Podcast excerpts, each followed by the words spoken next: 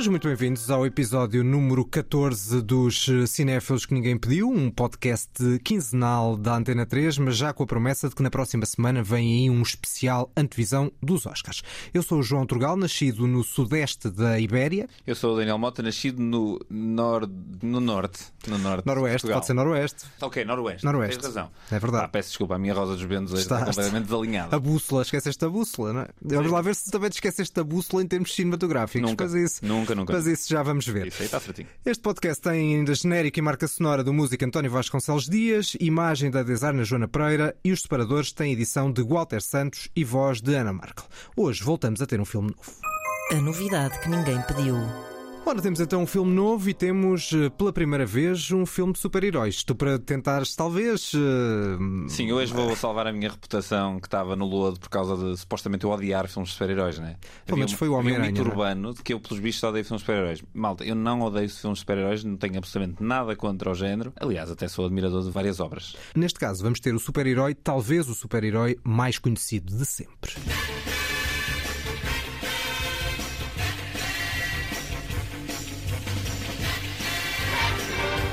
Ora, temos então o Batman, uma nova versão, eh, e já vai num bom número de adaptações ao cinema deste universo do Homem-Morcego. Quão longe já estamos desse genérico que tu acabaste de. Já estamos, Tão pelo menos, no, longe. pelo menos no tempo, já estamos 56 anos, porque isto é de 1966, de uma No série tempo e na televisiva. escala de cinzentos. As adapta- adaptações do Batman têm vindo a progredir claramente para serem cada vez mais e mais, mais negras, não só em termos visuais, como em termos de história. Certo. E parece mesmo que a premissa, sempre que se parte para uma nova adaptação do Batman, é ok, vamos fazer aquilo, mas mais negro, mais sujo, mais. E eu É para lançar, para lançar já assim meio a pé juntos, o novo filme chama-se The Batman, é realizado por Matt Reeves, e o que eu te pergunto, para começar a conversa, é se precisávamos de mais um Batman emo.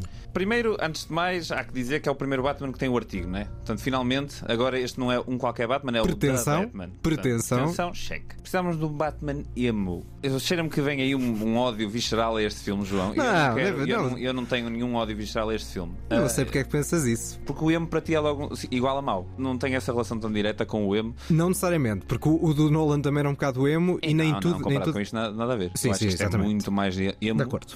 Não, mas já tinha uma carga, já tinha uma é carga. Antes de começarmos a dizer o que é que achamos deste filme, acho que é uma coisa em que podemos concordar os dois. Acho que este filme prova definitivamente que este é, sem dúvida nenhuma, o melhor super-herói para o cinema. Talvez. Todo o conteúdo dramático, o facto de ele ser uma pessoa com uma lista de defeitos intermináveis e ter uma psique conturbada e, e densa, tudo isso acho que é material dramático ótimo. Por alguma razão já foi explorado para trás e sempre por realizadores interessantes. Ou seja, a ideia que nós temos cinematográfica do Batman, vamos recuar só até 89 ao primeiro filme do Tim Burton, é logo construída por um autor, que na verdade aquilo não é bem um filme do Batman, é um filme do Tim Burton que por acaso tem o Batman lá. Da mesma forma como o Nolan é um filme do Nolan que por acaso tem o Batman lá. E da mesma forma como este filme é um filme do Fincher que tem o Batman lá. Só que não é do Fincher. Só que não é do do Fincher. É um Fincher, eh, como dizer, pimba. Fincher Light. Vamos É, dizer eu- Fincher Light. Light é simpático. Light porque eu acho que caracteriza muitos dos filmes do, do Fincher é este lado obsessivo e, e negro dos sentimentos e da, da forma de ver o mundo da espécie humana, não sei bem como é que é dizer. E este filme tenta isso, tenta acertar com o mood dos filmes do Fincher. O Seven é o exemplo mais claro, até pela obsessão das personagens e por uma certa lógica neo-noir, é? que está e, aqui muito e este, marcada. e este é o primeiro filme em que de facto o Batman é um detetive. E essa foi a premissa que ele avançou para o filme. Ele disse: Ok, vou fazer finalmente o filme do Batman em que ele é o melhor detetive do mundo.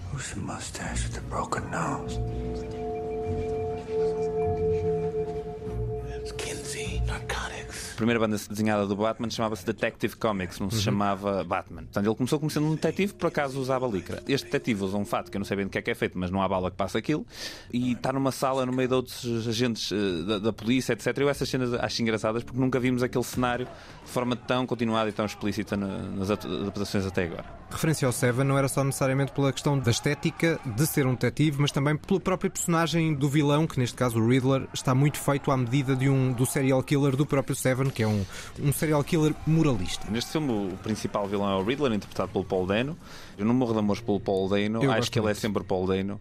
Ah, e aqui volta a ser o Paul Dano. Acho é que ser Paul Dano é, é eficaz. E novamente o Paul Dano é eficaz neste filme, como todos os atores para mim neste filme são todos bastante eficazes. Mas eu acho que no que tu estás a dizer, eu acho que o filme do Fincher que aponta mais o que este filme é, não é tanto o Seven, mas É o sim o Fight Club? Zodiac. Ah, o- ah, sim, tens razão. Tens Há, razão. há- há literalmente um momento em que ele diz This is the Riddler speaking, que é uma frase retirada das comunicações do Zodiac na vida real e depois no, no filme. São ambos eh, filmes de uma investigação à volta de um, de um serial killer. Eu percebo isso do Zodíaco porque o Zodíaco é um filme mais morno. Eu, eu não sou fã do Zodíaco Eu e, adoro o portanto, Zodiac, acho percebo. que é a obra-prima do Fincher. E portanto, até por isso também se é, vai pegar logo no lado do Fincher que eu menos gosto. Portanto, se, se é por aí. Eu acho o Zodiac um- o grande filme do Fincher. Mas mesmo tendo em conta o Zodíaco, está aqui uns bons Sim, patamares sim, abaixo. sim, sim. Ou seja, nós ainda estamos aqui um bocado a dançar à volta do que é que realmente verdade. achamos acerca É do verdade, filme. é Estamos um bocado a, a contextualizar algumas das referências que o próprio filme traz. Também porque o filme, de certo modo, é pouco mais do que a soma das suas influências. Eu acho que isso é um dos defeitos do filme. Certo. Chega-se ao fim do filme e, percebemos que acabamos de ver um filme de quase 3 horas, o filme é muito grande, que é tão concentrado em homenagear quase as referências que traz para a mesa que perde um sentido de identidade e procura o tempo todo encontrar um ambiente que não não pode ser construído apenas com uma noção básica. Ok, queremos um mundo negro. Então vai ser tudo escuro, as personagens vão todas falar de uma forma muito séria e as coisas vão ser todas dramáticas. Mas falta inteligência. Falta inteligência e falta subversão a este argumento. Acima de tudo, o meu problema com este filme é o argumento. Sim, falta verosimilhança a maior parte daquelas Mas peripécias a que estão semelhança muito mal passa-me ao lado porque é um filme. Ou seja, eu, eu aí dou de barato. Eu Não. acho que dentro do universo do filme, não mais que falta verosimilhança. Mais ou menos. Há coisas, por exemplo, como aquela peripécia em torno da expressão na minha língua materna, em espanhol, que eu Ah, fiquei sim, mas profundamente indignado. Eu senti-me insultado na minha inteligência porque aquilo Certo. não faz sentido nenhum. Mas, Nenhum, nenhum, pois, por isso é mas que é. não fazer sentido é uma coisa, não ter verosimilhança é outra Não, coisa. não. Eu acho que não é um problema de falta de verosimilhança, é mesmo uma- um problema de falta de lógica. Sim, mas é nesse, nesse aspecto. Ou seja, não estou a falar em ser mais ou menos realista. Um filme de super-heróis não é realista. Agora as coisas têm que bater um bocadinho, tem que haver alguma coerência no argumento Sim. e não encontro rigorosamente nenhuma, não é? Bom, já percebi que gostaste muito do filme, João. Adorei, adorei, adorei. Não, mas só para tentar eh, dar aqui algum lado positivo, há algumas coisas que eu percebo que possam ser mais interessantes, mas são menos interessantes para mim. Uma delas é esta cena.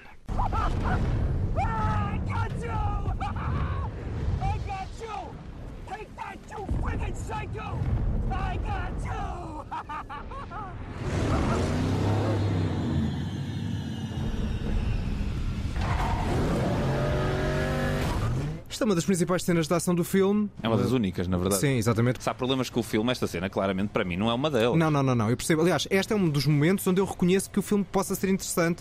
É um bocadinho tipo como o Mad Max. Ou seja, eu percebo que se goste daquele registro de filme de ação. Só que para mim, aquilo é, do ponto de vista visual e sonoro, muito agressivo. E este é também o caso. Até porque eu nunca me consigo Exato. identificar muito com a estética deste filme. Isso aí é um problema logo. Há uma coisa que o filme tem Vermelho. do início ao fim. O filme é muito coerente no ponto de vista estético. Se tu não gostas da estética do início, não vais gostar da estética até ao fim. O filme procura um lado estético muito marcado. Em algumas coisas até é o filme mais estilizado do Batman, eu acho. Claramente o Tim Burton é um filme bastante estilizado, mas é estilizado noutra coisa que não necessariamente a estética, e digamos, fotográfica. Aqui a estética fotográfica é muito mais estilizada, enquanto que se calhar a direção de arte é muito mais realista. Apesar de eles terem escolhido cenários diferentes em relação, por exemplo, ao Nolan. Nolan estamos claramente num cenário americano, Chicago, etc. Aqui parece que estamos quase numa Escócia, num, num- cenário com edifícios góticos, ao mesmo tempo que tem uns neons lá pelo meio. Muitos a, neons, A forma como, ele-. Como eles caracterizam as cidades, acho que é das coisas mais interessantes em comparar as adaptações. E eu estou aqui a saltar algumas pelo meio que não são tão interessantes e se calhar na segunda parte falaremos de algumas delas. Se tu não gostas realmente da abordagem estética, principalmente fotográfica deste filme desde o início, vai ser complicado porque uma das coisas que me foi mantendo preso ao filme foi exatamente deixa lá perceber como é que eles vão apresentar a próxima cena visualmente de uma forma interessante. Sendo que eu acho que as cenas em si é que não são particularmente interessantes. Mas eu não sei se foi propriamente um efeito de não gostar desde o início ou se foi um efeito de cansaço ao longo do filme. Ou seja, eu acho que o filme. Cansa, desgasta. Desgasta em termos visuais, desgasta em termos sonoros, já lá vamos à música. E acho efetivamente que depois da abordagem mais realista, mais terra a terra do Nolan, eu acho que nós não precisávamos de aumentar uns passos no nível depressivo desta personagem. Se me perguntas o que é que eu acho, eu não gostei praticamente nada do filme, mas acima de tudo acho o filme profundamente desnecessário. O facto de ser desnecessário ou não, talvez seja se nós estivermos a observar o historial da personagem, não é? Se este filme acrescenta alguma coisa ao que é o panorama eh, cinematográfico do Batman, à paisagem cinematográfica do Batman, eu acho que há algumas coisas que acrescenta, alguns detalhes. Acho que há aqui um, um pormenor, enfim, de nerd, mas é um pormenor. É a primeira vez que vemos o Batman a tirar a máscara e por baixo tem maquilhagem, que até agora, sempre que ele tirava a máscara, ele estava impecável por baixo, mas quando estava com a máscara, estava com os olhos pintados de preto. Isto parecendo que é um pormenor, é um pormenor adorado pelos fãs da, da Ok. personagem. E depois há este lado do detetive que eu estava a falar há pouco, que de facto até agora tinha ficado muito desaparecido dos filmes do Batman e que aqui, enfim, o filme explora isso bastante. Mal. Eu acho Para criar uma boa história de detetives é preciso acho- que a história seja boa, não é? É, eu- tal como eu te digo, para mim o maior problema deste filme é mesmo o, argumento. argumento. Eu acho o argumento um chorrilho de clichês, cheio de referências a outras coisas que já existiram melhores. Se todos aqueles momentozinhos e truques do, da personagem, do vilão, do Riddler, se todos eles fossem só um bocadinho mais inteligentes e um bocadinho mais bem conseguidos, acho que o filme todo passava melhor. Os planos do, do Riddler são todos relativamente desinteressantes e básicos. É um problema que vem antes de tudo o resto. Uhum. Eu acho que a revelação, no momento em que nós vemos o Paul Dano pela primeira vez, parece muito a. Lá está aí, é, é a semelhança ao Seven e não ao Zodíaco. O, o momento em que o Kevin Spacey aparece no Seven, ou seja, uma revelação surpreendente, com ele praticamente a entregar-se. Há muita coisa que parece um bocado colado ou tentar quase imitar. Certo. E depois tem momentos que eu acho profundamente embaraçosos, por exemplo, como a conversa entre o Bruce Wayne e o Alfred no hospital. Aliás, eu acho a personagem do Alfred verdadeiramente trágica. Depois de termos Michael Cuff e Michael Caine, este Alfred não tem o mínimo carisma. I don't care about that. Any of that. You don't care about your family's legacy. What I'm doing is my family's legacy. Também é um Alfred, o registro deste Alfred é diferente porque supostamente ele é muito mais um, um sidekick e não tanto um conselheiro. Enfim, o Alfred do Nolan também ajuda a construir as máscaras, etc. Mas aqui é muito mais um sidekick quase que está pronto para entrar no terreno com ele e para, para lutar. Ele próprio até faz uma referência à guerra, quando esteve na guerra, não sei quem. Não sei Mas, mas sempre foi um bocado isso. Sim, mas de aqui forma eu acho que aqui- subliminar por trás do aqui- mordomo aqui eu acho, isso. eu acho que é uma questão muito concreta, que é o facto de ele ser mais novo, dá-nos a impressão de que a qualquer altura ele pode entrar em- mais depressa em ação do que qualquer uma das, das anteriores personagens, até incluindo, e aí tu escolhiste, mas até incluindo o Jeremy Irons quando ele faz a, a versão do, do Alfred nos filmes realizados pelo Zack Snyder. Eu acho que depois na execução do filme, ao contrário de ti, eu gosto de quase tudo. Eu gosto muito da fotografia. O diretor que fez o Dune, que é o Greg Fraser, e eu acho sobredotado do ponto de vista fotográfico este filme, quase ao ponto de estragar, porque eu estava tão perdido nas composições fotográficas do filme que eu já nem estava bem a perceber por que raio é que estava a acontecer. E acho que está um bocado enamorado sobre ele próprio. A própria fotografia, pá, temos planos tão bonitos, deixa-os aguentar. E isto bate noutro, saindo aqui dos elogios, batendo aqui noutro problema que eu tenho com o filme. Acho que o filme teve um problema de direção desde o início, que é, pessoal, digam todas as falas muito devagar, porque isso é que é construir mood. When that light hits the sky, it's not just a call. It's a warning.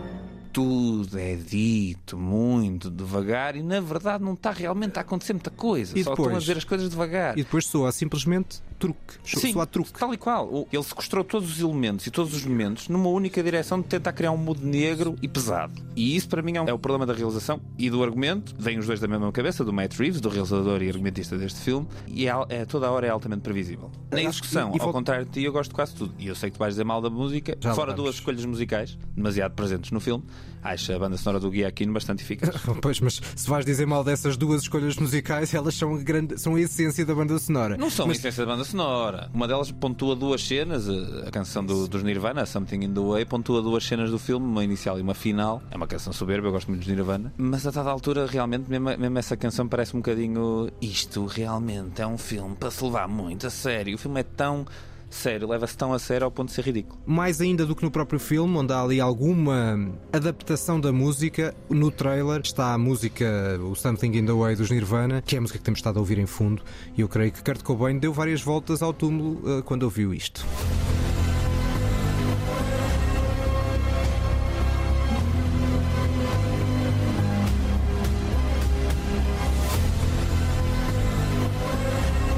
Pronto, e é isto, só faltava ter a voz dos Evanescence a cantar isto. Credo! Bom, sim, a verdade é que os Nirvana são um bocado que dá origem a bandas como os Evanescence, né? para o bem e para o mal. Sim, é verdade. Um, é um bocado mais pós-grandes. Somos grandes fãs dos Evanescence. É uma questão de um Tá- gosto, Tá para é? ficar. Né? Estive há pouco tempo na, na cidade onde eles gravaram um dos videoclipes, né, naquela fonte, e eu cheguei lá à fonte e não fazia ideia onde é que estava. E eles disseram, ah, foi aqui que gravaram um videoclipe dos Evanescence. Eu tive que ver qual é era o videoclipe, que eu acho que nunca tinha visto nenhum videoclipe dos Evanescence. Admito que já gostei, portanto, Já gostaste eu, não- eu- portanto eu estou-me a insultar a mim mesmo. Mas isso passou. Passou, É tipo, claro, é do 18 Covid. anos foi quando saiu. Se o Covid passa. Bom, quanto ao que tivemos a ouvir, esta tendência nos trailers de cada vez mais usarem canções, vou dizer antigas, mas esta canção é de 91, costumo um bocado dizer antigo porque é o meu ano, uh, canções já com alguns anos e com alguma presença popular e refazê-las e remixá-las, quase sempre é uma parolada. Eu acho que das poucas vezes que eu me lembro disso correr bem foi no trailer do, do Social Network, curiosamente também do Fincher, em que eles usam uma versão da Creep cantada por um coro de miúdos e aquilo bate muito certo com o filme. Depois essa versão não aparece no filme. Isto aqui, não só o Something in the Way aparece mais de uma vez no filme, como a dada altura parece-me um bocadinho que a banda sonora do Giacchino saca, não literalmente a composição do Something in the Way, mas saca alguns elementos daqui. Como faz Eu- com a Ave Maria do Schubert. Sim, sim, sim. Se vai buscar e Eu- depois repete lá à exaustão. Sim, mas é? a Ave Maria do Schubert está muito presente no filme e a dada altura nem sequer faz sentido nenhum. Nenhum, numa cena nada. de funeral, enfim. E no início. No entanto, devo dizer, acho a banda sonora deste filme muito eficaz, particularmente o tema do Batman. Eu acho difícil tu dizeres isso a partir do momento em que, de facto, a, a música dos Nirvana e a música de- do Schubert, o Ave Maria, estão tão presentes no filme, Mas seja. muito mais presente está este, isto que estamos a ouvir agora de fundo, este tan, tan, tan, tan, este, este piano e esta guitarra, e isso é muito mais presente. Na verdade, isto faz-me mais lembrar o tema do Darth Vader do Empire Strikes Back do que necessariamente o, o Something in the Way. Mas enfim, para ti isto não quer dizer nada, né? Ah, pois, não queres uh, o Han Solo. Han Solo. Quando falas de Star Wars, eu mando para aqui uns nomes do que E não, vai Chewbacca. ser, e não vai ser a última vez que vou falar. Para fechar, deixa-me só dar-te dois ganchos. O primeiro é que eu sinto na parte inicial do filme que o filme parece que está a fazer uma espécie de introdução e depois a introdução não acaba. É, seja, o filme parece um trailer gigante. Parece que fica pendente, exatamente. Sim, E isso não ajuda também a música, porque a música está demasiado presente, está sempre presente e, portanto, parece que está sempre a sobrecarregar a coisa como um trailer faz, e inevitavelmente faz bem, que é para captar a atenção. Só que não precisa da música lá estar 3 horas a captar a atenção do espectador. Eu mais do que a música, eu acho que a voz off, que é Certo. utilizada no início e no fim do filme, parece literalmente um pedido do estúdio de género, pá, põe lá uma voz off, pá, aquilo não fica muito confuso, que eu acho que a malta não vai perceber. E depois aquilo é muito pretencioso, é muito negro, sou vingança, e tu ficas, hum, não sei muito bem se. E depois esse final, parece que vai acontecer uma grande coisa, uma grande revelação, e depois não acontece Engraçado, nada. Dois choques no, no jovem. E depois parece, exatamente, e, Sou pronto, vingança. e lança um gancho para uma Imagina, sequela imagina que português. imagino. Eu sou a vingança. Acho que dobrada em PTBR era capaz de que ser melhor. uma certa piada. Olha, eu gostava mais. Dito Era- isto, vamos só falar aqui de alguns dos atores secundários que eu acho que Ah, eles falta. merecem menção. Nós ainda não falamos da Catwoman, que é uma vergonha. A Zoe Kravitz está muito bem. É verdade, eu concordo. Give me that. Acho que a personagem não é, não é- novamente também não é muito bem explorada, mas ela não, não, não, tem nada. culpa. Ela não se chama Catwoman, ela chama-se Selina Kyle. Exato. E pronto, por acaso veste-se com um gorro, porque lá está, neste universo do Batman não pode haver uma mulher, nem uma mulher, nem um homem com nenhum tipo de poderes sobrenaturais. Mas acho que ela está muito bem e, e incorpora muito bem, mesmo fisicamente, a personagem. Acho que o Paul Dano está bem, apesar de fazer de Paul Dano. Atenção, eu não tenho rigorosamente nada a dizer sobre os atores. Ou seja, de Pois, mal, é de isso, mal, né? de mal. Não há... Mesmo o Alfred também, eu acho que a personagem não tem carisma, mas não, Não, tem. problema da personagem. Não tem, não tem a ver com o ator. Ator, tem a ver com a própria construção da personagem, tal e qual ela é feita uh, aqui. Eu acho que o Robert Pattinson daria eventualmente um bom Batman, só que bem trabalhado por um realizador e um argumentista decente, coisa que não aconteceu aqui. O Matt Reeves é um argumentista Sim, sim, não, não questiono, eu nunca vi praticamente nada Eh, dele. Este filme Neste não filme é, é, o que melhor. falhou. é ele, isso. ele tem aqui coisas de excelente realizador. Eu acho mesmo que é um problema mais do que realização de argumento. Mas é a propósito do argumento, eu estava a dizer-te que prometia muito e depois o filme lança um gancho para uma sequela que eu imagino que será ainda mais dispensável do que este primeiro filme. Mas eu- essa cena a mim, então, era completamente retirável do filme. Como quase todas. Não é, não, nem todas. são. Esta cena que tu há bocado tiveste aqui da, da perseguição eu acho extraordinária. Ainda para mais, não é filmada como uma perseguição, é filmada como se fosse uma espécie de um diálogo entre dois carros. Eu nem sequer sou grande fã de carros, mas mesmo assim apreciei a forma como toda a cena está filmada. Isto é um lado técnico, lá está. Ou seja, eu estava a, a apreciar o filme porque há imensas soluções técnicas que são muito bem conseguidas, a forma como ele monta montes de câmaras em certos elementos, como o Batman lança-se de um edifício e a câmara está montada nele. Eu fiquei a olhar para aquilo como é que isto foi feito. Há uma cena em que basicamente toda a cena é iluminada com os disparos, que eu acho que visualmente funciona muito bem. Tudo isto não é colado com um argumento que te deixe em suspenso. E há outro lado sério que, que poderia ser bem aproveitado aqui, que é numa era de redes sociais e de aproveitamento dos desencantados da sociedade que facilmente são captáveis por uma mensagem mais, mais extremista e unificadora, ainda que seja com maus princípios. E essa forma também, isso também é muito mal explorado. É, Eu- Sim, eu acho, em eu, acho, eu acho que essa mesma, essa mesma temática já foi explorada muito melhor Muito no melhor. Dark Knight, eh, Certo, porque já, ele já sem tinha dúvida. seguidores também e era uma massa até menos semelhante que este aqui, porque eles aqui acabam, ah, são nerds que estão em chats obscuros da internet. Bem, enfim, apesar de. Dentro de um filme de super-heróis, este tipo de crítica não ser abundante, dentro de um filme do Batman, este tipo de crítica é abundante e já foi feita melhor. Queria só dar mais uma nota. A maquilhagem do Colin Farrell é extraordinária. Sim, então ele está quase irreconhecível. E a, voz, a é impressionante. Verdade, verdade. Lá está, mais uma prova que o homem é muito melhor ator do que às vezes se pensa. Os atores são todos bons. E o John É- Turturro também faz um excelente Isso. eh, Carmine Falcone. Lá está. É um desperdício, olha, é um desperdício de, de, de cast. Eu não vou tão longe. Eu, não- eu gostei, parece-me bastante mais do filme que tu. Muito eu mais, acho é que não vou voltar a ver. Acho que vamos notar isso na nota que tu vais dar e que eu vou dar. Daí.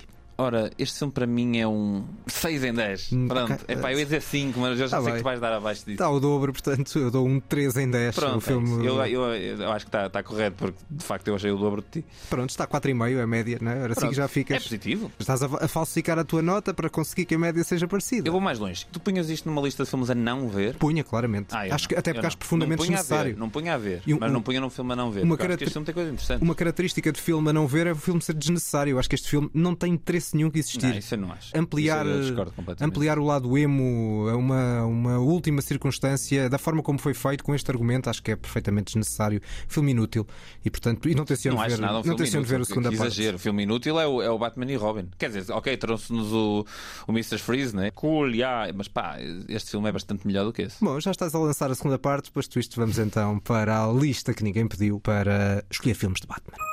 A lista que ninguém pediu.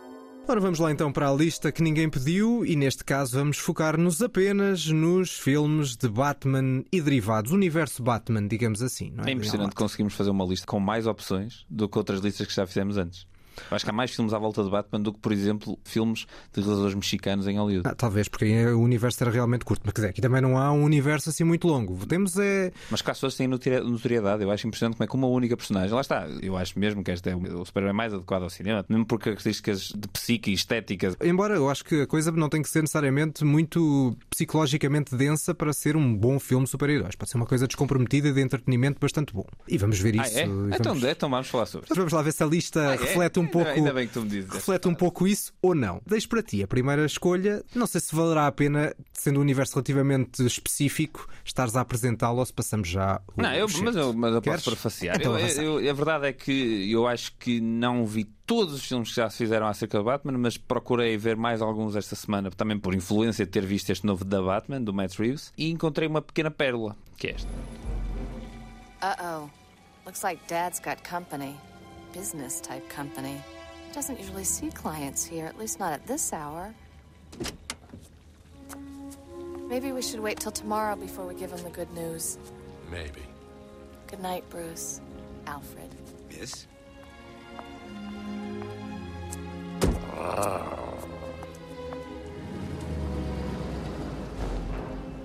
Isto é uma pérola de bonecada? Isto é bonecada, mas bonecada bem feita. Imagina. Este filme é de Oh, 1993. acredito. este filme chama-se Batman Mask of the Phantasm, ou Máscara do Fantasma, imaginem em português. Eu não sei se isto teve sequer distribuição em, em cinema cá em Portugal, mas Isto é que escolhes uma coisa refundida. Não é muito, sabes? O filme tem, o filme tem bastante following, tanto que eu cheguei. Foi dos primeiros filmes de animação do, do Batman que eu cheguei quando fiz essa pesquisa, porque existe um grande universo cinematográfico da animação. Tem bastante que following. bastante seguidores, João. É muito bem. Pá, é a primeira vez que fiz um inglesismo neste podcast. Até estou a conseguir aguentar bem, porque está tudo em inglês, ainda para mais. E no universo do Batman, depois, exatamente como é Pois, assim é meio isso. nerd, há sempre É eu, segui eu não pesquisei melhor filme do Batman de sempre. Eu pesquisei Best Batman Movie Ever. Isto foi uma das. eh, é verdade. Isto foi um dos resultados. E foste ver, e foste Mejor ver. filme de Homem Morcielago. Não sei como é que tu pesquisaste, porque Morcielago é italiano, mas pronto. E encontrei este filme, de 93, Batman Mask of the Phantasm, realizado por Bruce Timm e Eric Radomski, já disse mal este nome. Este filme é uma extensão da série animada, também da, da Warner Brothers. Ao contrário do que acontece nos filmes de imagem real, vamos um pouco mais longe, no- até no plantel dos vilões do, do, do morcego, e temos o fantasma, um serial killer que anda a matar chefes da máfia. Este, este vilão nunca apareceu em nenhum filme de imagem real. Aliás, os filmes de imagem real, para mim, se têm um problema é que Repetem muito, não é? Repetem muito e já é previsível. Olha, agora vai aparecer o X, agora vai aparecer o Y, já sabes quem é que vai aparecer. A construção deste filme é muito curiosa porque o filme consegue ter uma, uma interseção do tempo atual e do tempo passado, contando duas histórias ao mesmo tempo. A história atual deste serial killer que anda a, a aterrorizar Gotham City, com uma, uma origem do Batman que também está diretamente ligada com esta questão deste vilão, etc. E tem, para mim, o melhor romance que já foi posto em, em cena da história do, do Batman. Também porque quase todos os filmes do Batman têm péssimos romances. Eh, acho que o, o que se safa melhor é o Batman Returns com a Catwoman e Michael Keaton. Catwoman, Michelle Pfeiffer. Aqui neste caso, a personagem chama-se Andrea Beaumont e a relação está ótima. Eh, Parece um argumento da altura, parece quase escrito pelo Billy Wilder, é muito engraçado. Este filme é bastante eficaz e transporta também da série animada as vozes que faziam o Batman e, o- e nomeadamente o Joker. O Batman, o Kevin Conroy e o Joker perfeito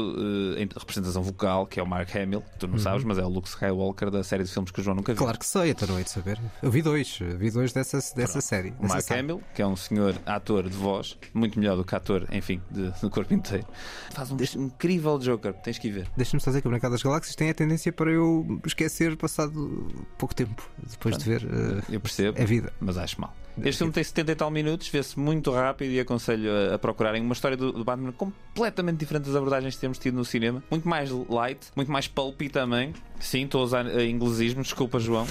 Ah, mas pulpy não tem, acho que não tem tradução para português. Leve, lá está. Light tem, mais leve. Leve, leve, E gostei bastante deste filme. Muito bem, fica esta sugestão, tanto ou quanto diferente daquelas a que estamos habituados. Eu fui mais, bastante mais óbvio nas minhas escolhas, mas Tem curiosamente. sido um tema recorrente, João. Tens-te assumido sempre mais óbvio. É verdade, porque eu sou, eu sou mais básico. Eu não sou é? um provocador. Eu assumo, assumo que sim. Eu, no fundo, estou aqui só para provocar as pessoas. Vamos ver. O pessoal vai eh, dizer, Como assim? Falaste Vamos- do Máscara do Fantasma quando havia um, um Cavaleiro das Trevas? Vamos ver daqui a pouco o que é que escolhes para filme a não ver eh, e já vamos perceber se vais confrontar o auditório novamente. Por acaso acho desta vez. Quer dizer, não sei. Só dizer uma curiosidade é que dos três certos que eu pus, o Batman não entra em nenhum dos três. Todas as as escolhas têm uma, têm uma certa lógica e neste caso em nenhuma delas está o Batman. Nesta minha primeira escolha é o universo Batman que foi feito no cinema que eu mais gosto. I just love a big, strong man who's not afraid to show it with someone half his size. Be gentle, it's my first time.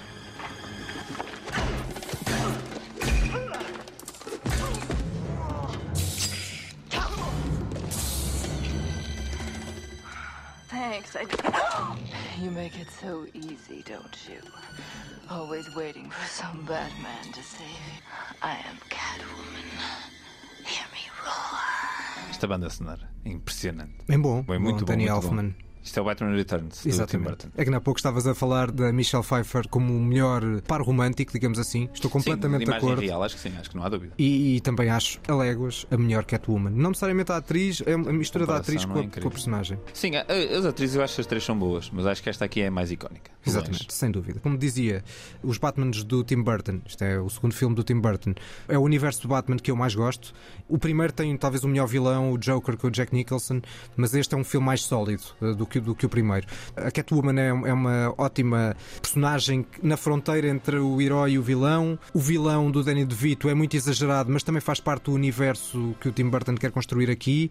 Há, há duas coisas que o Tim Burton melhora aqui face ao primeiro. A construção daquilo que nós estamos habituados do Tim Burton, em termos de uma realidade mais obscura, eh, mais fantasiosa. O neogótico. Exatamente, o neogótico dele consegue ter aqui uma, uma presença muito mais vincada do que propriamente no primeiro filme. Eu gosto imenso deste filme, já não o vejo há muitos anos, na verdade. Lembro-me de ver este filme imensas vezes quando era criança. E a, a personagem do Danny DeVito aterrorizava-me. Achava aquilo tudo sinistro e grotesco. E é.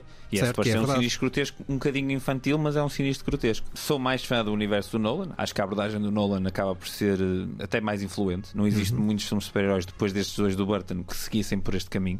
Ou se os existiram, desapareceram um bocado na obscuridade. E acho que o Michael Keaton é é o segundo melhor Batman para mim. Era outra coisa que eu queria, que eu queria referir de melhoria. É que o Michael Keaton, neste filme, eu acho que está mais sólido.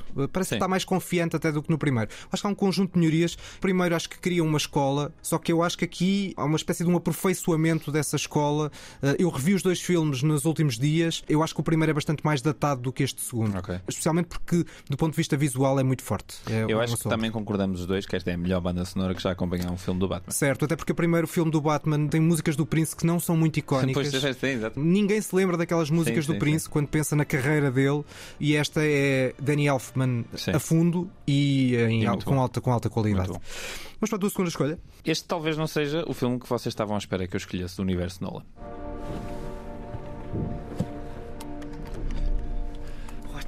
Hell are you? I'm Batman. Curtinho, como se quer. só isto. Só isto, João. Ma- Mais, é assim, é impossível não saber que filme é este depois de ouvir a voz sobregozada. I'm Batman. Nem consigo fazer aquilo. Só por este certo não consigo identificar Atira. qual deles é que é. Atira. É o Batman Begins. Pronto, vês? Acertaste à primeira. Como é evidente, porque só, a dos três só há dois bons. Isso concordo. O Mas terceiro eh, filme é um desastre. o, que- o terceiro O filme é um terceiro filme é um desastre. eu acho. O Dark Knight Rises é um desastre. Quase que me parece um filme que o Nolan nem queria fazer. Enfim, eu vou aproveitar um bocado de falar de Batman Begins para falar um bocadinho da trilogia do Nolan. Eu acho que o Nolan tinha uma ideia e a ideia continha um Heath Ledger no terceiro filme. E a partir do momento em que ele foi privado de ter um Heath Ledger no, no terceiro filme, aquilo quase que me parece mais uma encomenda e um filme feito em, em cima do joelho, que é estranho porque é um filme cheio de dinheiro e cheio de tempo, enfim. Fiquei muito desiludido do terceiro filme e na verdade nunca mais o revi. Ao contrário do que é comum dizer, se eu acho mesmo que o Dark Knight é um dos melhores filmes de super-heróis de sempre, principalmente porque tem o melhor vilão de sempre, Isso de todos os filmes. isso também tenho dúvidas. Não mas, tenho, não- não- mas, pronto. mas eu acho que os três Jokers são os três ótimos. Os três Jokers, os quatro Jokers, lá Não está. sei quem é o Estás quarto, a ignorar mas- o Jared Leto. Ah, certo, e bem, certo, eu não vi, na minha não vi. opinião, e bem. Os quatro Jokers são todos eh, interessantes, sendo que o Jared Leto é terrível. É interessante nesse sentido.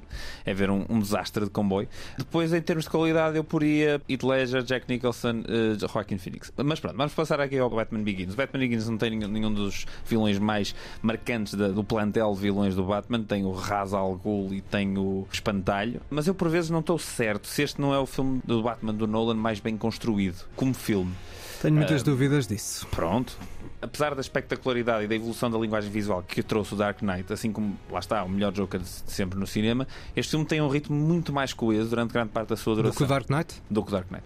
Eu acho que o Dark Knight é um excelente filme até o Joker desaparecer do filme. tem- Os últimos 45 minutos do filme podiam ter ido embora. Tem graça porque eu acho um bocadinho o oposto. Ou seja, eu quando vi o primeiro filme, quando vi o Batman Begins, que é um filme que eu acho razoável, temia que a coisa pudesse piorar bastante no segundo e depois o segundo, também por causa da personagem, também por causa do ator, mas não só, porque eu acho que é a história mais coesa. Eu acho que no Eu acho Batman. que este, este filme é a melhor história de origem do Batman que já se pôs no cinema. Ou seja, eu acho que há aqui um lado uh, sentimentalão neste primeiro filme que eu temia que depois existisse no segundo uh, e que depois no segundo eu acho que Costumo um não bocado chamar, chamar este filme sentimentalão, precisamente quando agora vimos o da Batman, eh, que é muito mais sentimentalão sim, do que isto. não, tá o bem. Nolan nunca consegue ser assim tão sentimentalão porque ele tem sempre um lado racional que até para mim o prejudica em termos visuais, é demasiado concreto. Ele tem um lado racional sempre intelectual que impõe em cima dos filmes e enfim, aquilo acaba por nunca emocionalmente resultar assim tanto para mim. E sim, se este filme tem algum problema, poderá ser por aí, lá está. Eu, eu falo deste filme a ver acima de tudo porque eu acho que o filme, em comparação com o Dark Knight, acabou por ser um bocado esquecido, porque o Dark Knight foi um super sucesso de arrasos, cinema. é. E também Mas- ganhou, lá está, os contornos por causa E da morte do Heath Ledger, essas Exatamente. coisas Aliás, foi isso, sempre. que, foi isso que trouxe Catapultou. o filme para cima. Isso. E o próprio Nolan, na verdade, antes disto, o Nolan era um indie que se tinha tornado gigante, foi dos primeiros que teve este percurso nos anos recentes e que manteve a sua assinatura, sendo que no Batman Begins ele está muito longe de ser o Nolan completo e no Uhum. Dark Knight assume-se como. Enfim, o Dark Knight é quase um clone do hit do Michael Mann, mas lá está. Passa melhor do que necessariamente o do Batman ser um clone do Seven e do Zodíaco. Este filme, se fosse linear, se a história fosse apresentada de forma linear, era profundamente desinteressante. O que o Nolan faz, mais uma vez, é mostrar que ele, não sendo visualmente um grande artista para mim, ele é um excelente editor de histórias, mais até do que contador. Quase todos os filmes dele os jogam com o tempo muito bem. E Isso. eu aqui acho que o filme consegue ligar os flashbacks, com os flash forwards, com as elipses, com tudo, de uma forma extremamente coesa e interessante, aumentando o interesse de todos os momentos, porque todos os momentos posteriores comentam os, os momentos que o precedem. E o terceiro ato, acho que uma parte muito frágil do filme, na verdade, como a maioria dos super-heróis dos últimos 20 anos, porque o terceiro ato é a pior parte, mas vale por tudo isto que eu disse até agora e também vale por um Christian Bale, que eu acho que é sempre, como diriam os nossos irmãos franceses, endlessly watchable. É como dizem os nossos irmãos franceses. Uh, certo, é verdade, é verdade. Bom, vamos para a minha segunda escolha. Posso prefaciar eu? Podes, podes, porque estás a adivinhar, a Sei adivinhar. exatamente o que é que vais dizer. Este filme é aquele filme que faz pouco das pessoas com deficiências mentais, não é? Não, não, não. É aquele que traz a deficiência mental para um, É, para um aquele patamar filme que reduz a de. deficiência mental a pessoas que escrevem em cadernos. Eu sou deficiente mental. Não, Então, é um, esse é filme. um filme que torna Diz, essa os questão. clichês estão a chamar, João. Não, não, é um filme que os torna e- essa e- questão e- importante, básicos estão a chamar. chama a atenção Não, para não. uma questão bastante Não, não. importante que é a Não doença estou- Não estou mental. a par, não estou a par. Vou para o certo. Buddy, tell us what's so fucking funny. Have a condition. I'll tell you what you have, you asshole.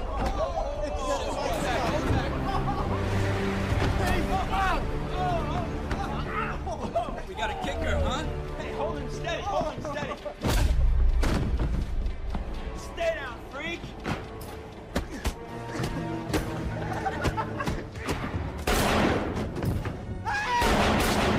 O pior de teres Já uma doença mental. O pior de teres uma doença mental é que as pessoas esperam que te comportes como se não a tivesses. Sim, isso, é, isso é entra diretamente na minha lista de top de filmes com a moral mais escarrapachada da história do cinema. Subtileza, não sabemos o que é. Ah, Por acaso eu acho que é lá em vários patamares. Percebo que algumas cenas possam ser um bocadinho mais diretas e também tipo, é um. Aquela que começa ao zero e acaba ao duas horas e eu, tal. eu bem sei que isto é, isto é a conversa antiga que vamos aqui, finalmente, depois Sim, nós já, estamos aqui a aflorar. já lançámos para aí duas ou três vezes que iríamos eh, falar do Joker do Todd Phillips e agora, inevitavelmente, eu teria que o escolher como um dos filmes a não perder, eh, que não tem o Batman, lá está, é o universo Batman. Com Ter o- tem. eh, Em mais uma das 300 cenas forçadas deste filme, Ah, sim. tem, mas pronto, não é, não é uma personagem principal, nem. nem Vais é falar agora uma um bocadinho. Vais, vais dizer bem do Joker agora? Vou dizer bem do Joker. Só ali à casa bem. que eu não estava à espera, vindo de um realizador como Todd Phillips, tinha feito um, o Ressaca, É, é. tinha feito um filme chamado War Dogs, que era. Que era ok, mas era um bocadinho chavascal a mais para o meu gosto, Yeah. comédia, comédia à larve, e aqui faz uma coisa bastante mais séria, bastante mais negra, com um negrume que este Batman do Matt Reeves gostava de ter e não tem. Ai meu Deus. O Matt Reeves, que é 10 mil vezes melhor realizador que o Todd Phillips. e pode ser, e pode ser, é. mas aqui conseguiu, enquanto o, o Matt Reeves fez um Fincher Pimba. Ele aqui conseguiu fazer, o Todd Phillips conseguiu homenagear The Network a Nova York do Scorsese com muita classe. Então, mas espera lá, isto, isto não é o Taxi Driver Pimba? Não, não é. Isto Taxi- não é o Taxi Driver Não, é o, é o rei da comédia incrível. Ah, não, não. Póstumo. Que dor. E abençoado pelo Robert De Niro. Ah, mas o Robert De Niro já tem, né, se calhar também já está a perder um bocado nas faculdades. O Robert De Niro fez muita coisa má nas últimas, nas últimas Pô, décadas. Mas, mas não foi o caso. Posso elogiar o filme? Podes, O podes. filme tem duas coisas boas. Tem três. Uma é acabar. Quero ouvir as outras duas, vale a pena. Não, as outras duas são a sério. As outras duas são a banda sonora. Certo. Acho a banda sonora muito boa. Mas olha- São duas notas, mas tudo bem. Mas olha, uma das críticas que eu aceito do filme, lá está, então estamos completamente de desacordo. Não, eu gosto também da sonora, mas sinto a uma dada altura que ela está demasiado presente também. E há uma cena no filme que eu acho excepcional. É a cena do talk show. A pessoa que melhor explica porque é que essa cena é excepcional, na verdade, é o Tarantino. Ele próprio diz que acha o filme, que como eu, né? Eu e o Tarantino estamos sempre em acordo. Ele diz que acha o filme banal, normal, eh, estava a ser porreiro, giro, um bom ator, basicamente a tomar conta de um filme, que é o que o filme é. Mas há uma cena, essa cena do talk show, em que o filme subverte todas e quais- quaisquer expectativas da- do público. E essa cena é extraordinária. O filme devia ter acabado ali. Ou seja, a tua ideia de que o filme podia ter acabado um bocadinho mais cedo. Devia. Talvez, mas eu acho que o final não é mau e acho que todas as críticas que tu apontas são desvalorizadas por vários pontos positivos, nomeadamente várias cenas de antologia. Não só. Ela a dançar? Eu, eu acho que toda a construção ou prática do Joker é interessante. Vai ao Jack Nicholson, um bocado, que também é essa construção, mas junta-lhe a parte da, da doença mental, servindo o blockbuster como uma missão de chamar a atenção para uma questão psicológica de doença mental de uma forma que eu acho sutil, ao contrário de ti. Não, eu acho é que há uma redução tal do que é que é a doença mental neste filme, a clichês e pontos de observador externo. Isto parece que alguém. Ah, como é que é uma pessoa que tem doença mental? É pá, deve escrever num caderno. Ai, estou cheio de problemas. Ai meu Deus. Isto é tão clichê, tão, tão chato. E o que salva este filme é o facto do Joaquin Phoenix ser um gênio. Isso também. também Porque esse é outro dos lados é positivos o do resto da filme, equipa toda foi atrás dele. Não. É pá, ele quer se meter dentro de um frigorífico. Deixa deste filme. Isto E acho- filme. Isto e- foi assim que fizeram o filme. E acho que é o outro lado positivo da direção do não ator. é. Da direção não, de atores é. Isso não é direção deixar... de atores, isso não. é dirigir um isso é deixar ir um ator. não, é deixar o Joaquim Phoenix brilhar e não, Ah, não lhe cortar as pernas. São coisas diferentes. Eu percebo o que tu queres dizer, mas lá está. Taxi Driver versus The Joker. A diferença é teres um realizador que acrescenta a um ator e que torna o filme um, um estudo de perspectiva, que é o que é o Taxi Driver. Sim, e o é Joker, uma- que é um filme com um lado observacional muito distante e desinteressante. Vê o Taxi Driver com, com essa comparação em mente. Se calhar já o fizeste. O Taxi Driver tem momentos em que nós estamos nos olhos do próprio Travis Bickle, em que estamos a ver o mundo através dos olhos deles, em que percepcionamos o que ele percepciona e vemos a forma distorcida como ele vê o mundo. Neste filme, ele filma tudo como se fosse tentar acontecer qualquer coisa. Ele filmava da mesma maneira. O filme não tem qualquer conceção para além do facto de, bom, este gajo é um ator genial, vamos pôr o plano nele e tá, tá, vamos nos safar. E a estética também não gostas. Zero. Pois, olha, eu gosto muito mais da estética desse filme do que do, deste Batman. Ah, também queres dizer o do Taxi Driver? Reeves. Não, não, francamente, o Taxi Driver é uma obra- é uma obra-prima. Aí, Pois. também, aí também não há, não há como dizer mal. Quer dizer, não- pode, pode haver. pode- eu, eu, pode- por acaso, atenção, mas deixa-me só dizer-te que podias dizer mal porque eu acho que toda a gente pode dizer mal de qualquer filme. Mal ou bem, ou seja, também não tem que haver vacas sagradas. Se vocês amam o Joker, amem o Joker. Eu deixo-vos amar o Joker. Exatamente. Não vamos é ter mais conversas. Mas a, É, a questão é, este filme na altura, nós tivemos eh, grandes discussões à volta desse filme. Aliás, é uma das razões pelas quais estamos aqui, foi o facto de termos discordado longas Isso. semanas acerca do Joker. É assim, se é o pior filme de sempre, claro que não. Eu estou a atacar o filme, mas não o acho o pior filme de sempre agora. Gerou-se tal amor à volta deste filme que eu acho completamente desnecessário ilógico quase. É pá, de facto o homem é impressionante como ator, mas quer dizer, o Joaquin Phoenix tem tanta boa filmografia. Vão ver a filmografia do, do Joaquin Phoenix. Ele aqui só tem é mais. Apresenta muito. Muito tempo. Ri-se muito. Eu até acho que essa. E então, eh, e o uso da música neste filme é toda desastrosa. Não não estavas a dizer. Não, o uso da música, não da banda sonora. Da música extra, Smile. extra partitura, Oh, esta partitura. valha-me ok. Deus. Outra coisa que também discordamos naturalmente é a questão de que eu acho que, ao contrário do filme do Matt Reeves, já que aproveitamos a, a comparação, a relação entre a sensibilidade e a, e a violência neste filme está de forma muito mais equilibrada. Porque também é outra das críticas ao filme do Matt Reeves é de ser demasiado dormente e de não ter cenas praticamente nenhumas de violência, ou seja, para o contexto da personagem que tem, foi uma das críticas que eu vi, que não, é- que não é uma das minhas. crítica, na verdade. Acho que o filme parece querer ser mais violento que o que realmente é. Parece que está contido por causa de uma classificação etária, por causa de ser maiores de 12. Este filme não, este filme é muito mais agressivo. Sim. Certo, isso, certo. aí, isso aí é de facto, é um facto. Sim, mas eu, eu acho que mistura bem essa subtileza com a violência. E com isto fecho a minha defesa do Joker. E com isto eu fecho o meu ataque do Joker. Não vou dizer mais nada porque acho que o filme não merece que lhe diga mais nada. mais uma, mais uma, mais um prego. Tudo bem. Vamos para os filmes a não ver. Queres também prefaciar? Este filme é muito pior que o Joker. É lá. e sabendo eu que E sei. tem um Joker lá pelo meio. Who have you ever loved?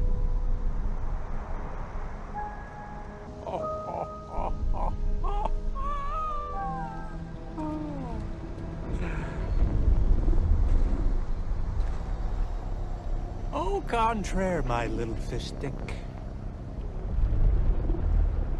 He knows exactly what it's like to lose someone he loves. Claramente eu não, não vi isto. Não gostaste desse Joker? Digo, gostou daquele riso. Tão, tão bom ator que é o Jared Leto, não é? Mas, mas eu não acho o Jared Leto mau ator. pronto. vi, vi filmes bons com o Jared Leto em que E o Jared Leto tem um grande novo, papel. não é? Mas, Então, mas, não isto é o Justice League do Zack Snyder, que saiu em 2021. Um filme de 4 horas. Não viste isto, foi não? Não vi, não vi. E também não, acho que também não me apetece muito ver. Não, não, deixa de estar. Este filme é um case study. Ora bem, eu vou tentar explicar isto de forma mais condensada possível. Antes deste filme ser bom ou mau, este filme é, é um produto quase exclusivamente da revolta popular à volta do lançamento do filme de Justice League, realizado por Joss Whedon. O que é que aconteceu? O Justice League original estava a ser realizado pelo Zack Snyder, dando continuidade aos dois filmes que ele tinha feito anteriormente, o Man of Steel e o Batman contra Super-Homem. Aconteceu-lhe uma tragédia pessoal eh, e fez com que ele se afastasse da realização do filme original. Portanto, Entretanto, este- entrou- portanto, esta escolha que tu estás a dizer é a escolha. esta moderna. escolha é mais recente, sim, é a segunda versão do mesmo filme. Ele afastou-se da realização, quem entrou foi o Joss Whedon, que entretanto já tinha feito dois filmes dos Vingadores e, enfim, tem mais filmes para trás, transformando um- uma visão do Zack Snyder numa coisa muito mais eh, amigável, de um público mais leve, refazendo cenas, realizando novas coisas, mudando a cor toda do filme, mudando a perspectiva, bem, tudo e mais alguma coisa supostamente. O resultado, o filme saiu, a malta odiou o filme. Disto começou particularmente no Twitter a surgir uma hashtag a ficar popular chamada Release the Snyder Cut, ou seja, o, rumor seria que existia uma versão muito melhor deste filme, guardada a algures num servidor. É pá, está ali uma versão muito melhor e este gajo estragou uma visão que um realizador tinha. E portanto, a tua punchline é que esta nova versão é pior do que a original. Entretanto, essa, essa hashtag esse rumor foi sendo alimentado pelos próprios atores do filme. E o que é que acontece? A HBO chegou lado do Zack Snyder e disse: pá, toma lá 70 milhões e faz o filme, porque o filme não existia de facto. Ou seja, por causa de uma revolta popular, por causa do, do Revenge of the Nerds que existiu no, no Twitter, ele conseguiu completar a sua visão finalmente. Então lançou um filme na plataforma de streaming da HBO Max em altura de pandemia, ou seja, também por causa disso acho que muita gente viu, eu pelo menos sei que vi por causa disso porque não tinha muito mais que fazer. Lançou um filme de 4 horas e pouco. É o filme mais longo de su- su- super-heróis de sempre e é um desastre colossal de egocentrismo. Tem um sentido político terrível, visuais grotescos, personagens péssimas, não tem qualquer dimensão, as sequências não fazem sentido. Há um pormenor na música que acompanha uma das personagens que a dada altura parecia que o filme estava a gozar com ele próprio. Salva-se um certo estilo estético do próprio Zack Snyder que está nos filmes todos, enfim, apesar de ter um traços que nos levam claramente aos filmes de propaganda nazis, ah, mas é sem dúvida distinto. Mas sem essa propaganda, não é? Sem É, a propaganda, é dizer, mais ou menos. Se falarmos É da do- estética. Podemos falar do 300 acerca de como isso é um bocado uma história de supremacia branca, mas pronto, isso deixamos para outro dia. Se este filme ficou melhor que a versão original de Joss Whedon, não sei. Porque a versão original também é muito má. Pois adoras as duas, já percebi. Eu acho que este ficou mais. Melhor, não sei. Vamos fechar esta hum, viagem pelo Batman e escolhemos seis filmes diferentes, de facto, porque o meu minha escolha também não é nenhuma das que tu escolheste até aqui, mas, mas já falámos dela. O filme é um desastre, mas esta cena é boa.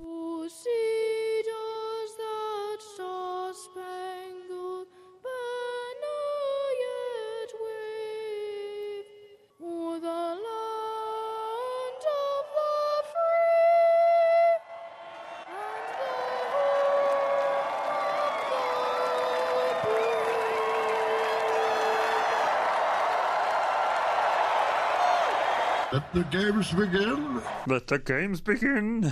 Desculpa.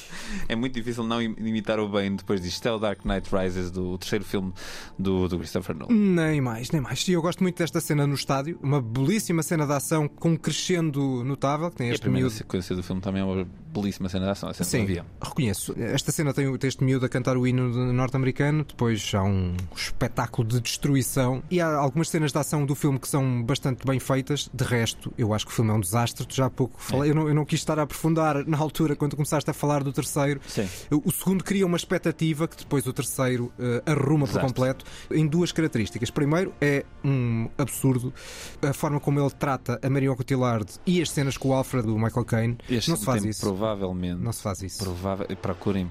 Se nunca viram o filme, procurem. Este filme tem provavelmente a pior cena de morte de sempre Talvez. no cinema. Quando uma das personagens deste filme morre, faz um.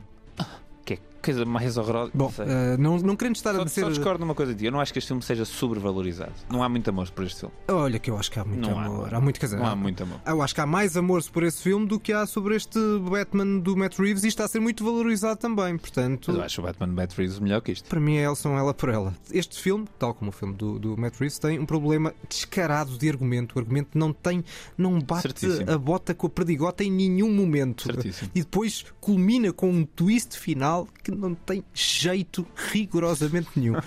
é absurdo e lá está. Peguem atores incríveis como Marion Cotillard e Michael Caine e põe-nos em cenas particularmente deploráveis. Acho Há que uma foi cena em que o Michael Caine está a chorar em frente à câmara e chora muito. Chora muito tempo e a câmara não larga o Michael Caine. E o Christian Bale, quando corta para o Christian Bale, ele está com uma cara de género. Isto está mesmo a acontecer. E sim, a cena está mesmo a acontecer. Sim, é verdade. Foi, o foi um bocadinho o início do meu desamor com o Nolan nesse filme, na verdade. O meu desamor do Nolan já tinha começado com Inception. Não, não tinha. Mas- eu, mas- eu, na altura tinha gostado bastante do Inception, hoje quando o revejo gosto bastante menos. Mas na altura gostei muito. Sim, Depois este filme eu disse: epá, isto não é bom. É aquela Depois o lógica- por aí fora, enfim. Aquela lógica de teia labiríntica que, o- que o Nolan cria, mas depois as, ele vai por tantos caminhos, depois aquilo já não tem como fazer o mínimo sentido. E acho que há uma outra coisa boa no filme, que é o final parece que lança a ideia de uma sequela e felizmente não houve É sequela. pá, graças a Deus. infelizmente, né? Que é dos infelizmente. piores lançamentos de sequelas de sempre. E felizmente a coisa acabou por ali. Foi um final eh, triste de uma. De uma tri- eu na altura fazia uma ótima imitação do Bane, agora desapareceu. Queres tentar outra vez?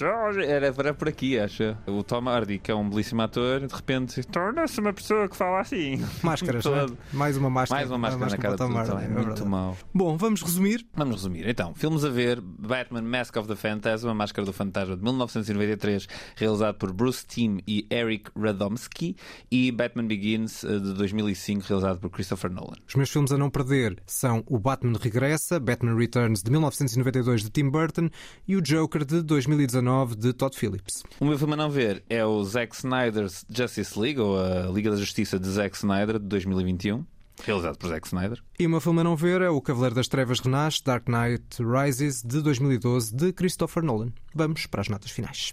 O Toca e Foge que ninguém pediu. Toca e foge deste episódio inteiramente dedicado aos Oscars. Inteiramente não, porque depois temos um, um in memoriam final. Mas para já, dois filmes nomeados que nós vimos recentemente. Vi recentemente uh, The Tragedy of Macbeth, a tragédia de Macbeth, filme realizado por metade do- da dupla dos irmãos Coen, o Joel Coen. Filme com o Denzel Washington e a Frances McDormand nos papéis principais. Eu gostei muito deste filme. Acho um, um exercício estético, não é de todo um dos meus filmes favoritos dos Coen, mas acho um exercício estético fascinante. Para mim, até foi o, o primeiro contacto com o texto do Macbeth e acho o texto inacreditável, realmente. Mas difícil eu não tô- de Eu não estou a acompanhar. chegar agora, né? mas realmente aquele senhor William escrevia muito bem. É, foi. Um, e o filme todo ele é esteticamente Era talentoso, brilhante, muito. É.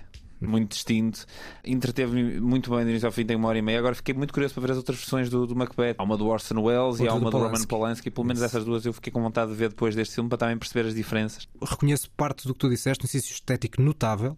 Só tenho algumas dúvidas ali numas imagens do céu que achei aquilo com algum gosto um bocadinho duvidoso. Mas É pá, tem aquela atriz que faz das três bruxas. Todos os momentos que essa atriz aparecem para mim podiam ser enfiados no museu. essas, é extraordinário. essas cenas são notáveis, notáveis do ponto de vista de interpretação, notáveis do ponto de vista estético. A cena do, da morte do rei é brilhante, só que o filme acho que não me conseguiu entusiasmar pela dificuldade que é acompanhar este texto. Sim, é não é é, difícil. é, é- é- exato, é, é denso. É- É- e, é, é quase que exige um pré-conhecimento do próprio texto, não é? Certo. E, e eu estava à espera, para além naturalmente desse fator interessante e eh, simbólico de usar atores negros Sim. nesta adaptação da Escócia do século XI, que é o Macbeth de, de Shakespeare. Shakespeare. Estava à espera de um bocadinho mais de nervo, um bocadinho mais de ironia, um bocadinho mais de rasgo, daquele sentido de humor que os Coen têm e que não há muito aqui. E que eu talvez sentia a necessidade. Se calhar é um bocadinho mais uma questão de expectativa. Claro. De resto, é, é a dificuldade natural, sendo fiel, e o, o Joel Cohen quis ser fiel a este texto, e também há uma certa lógica teatral,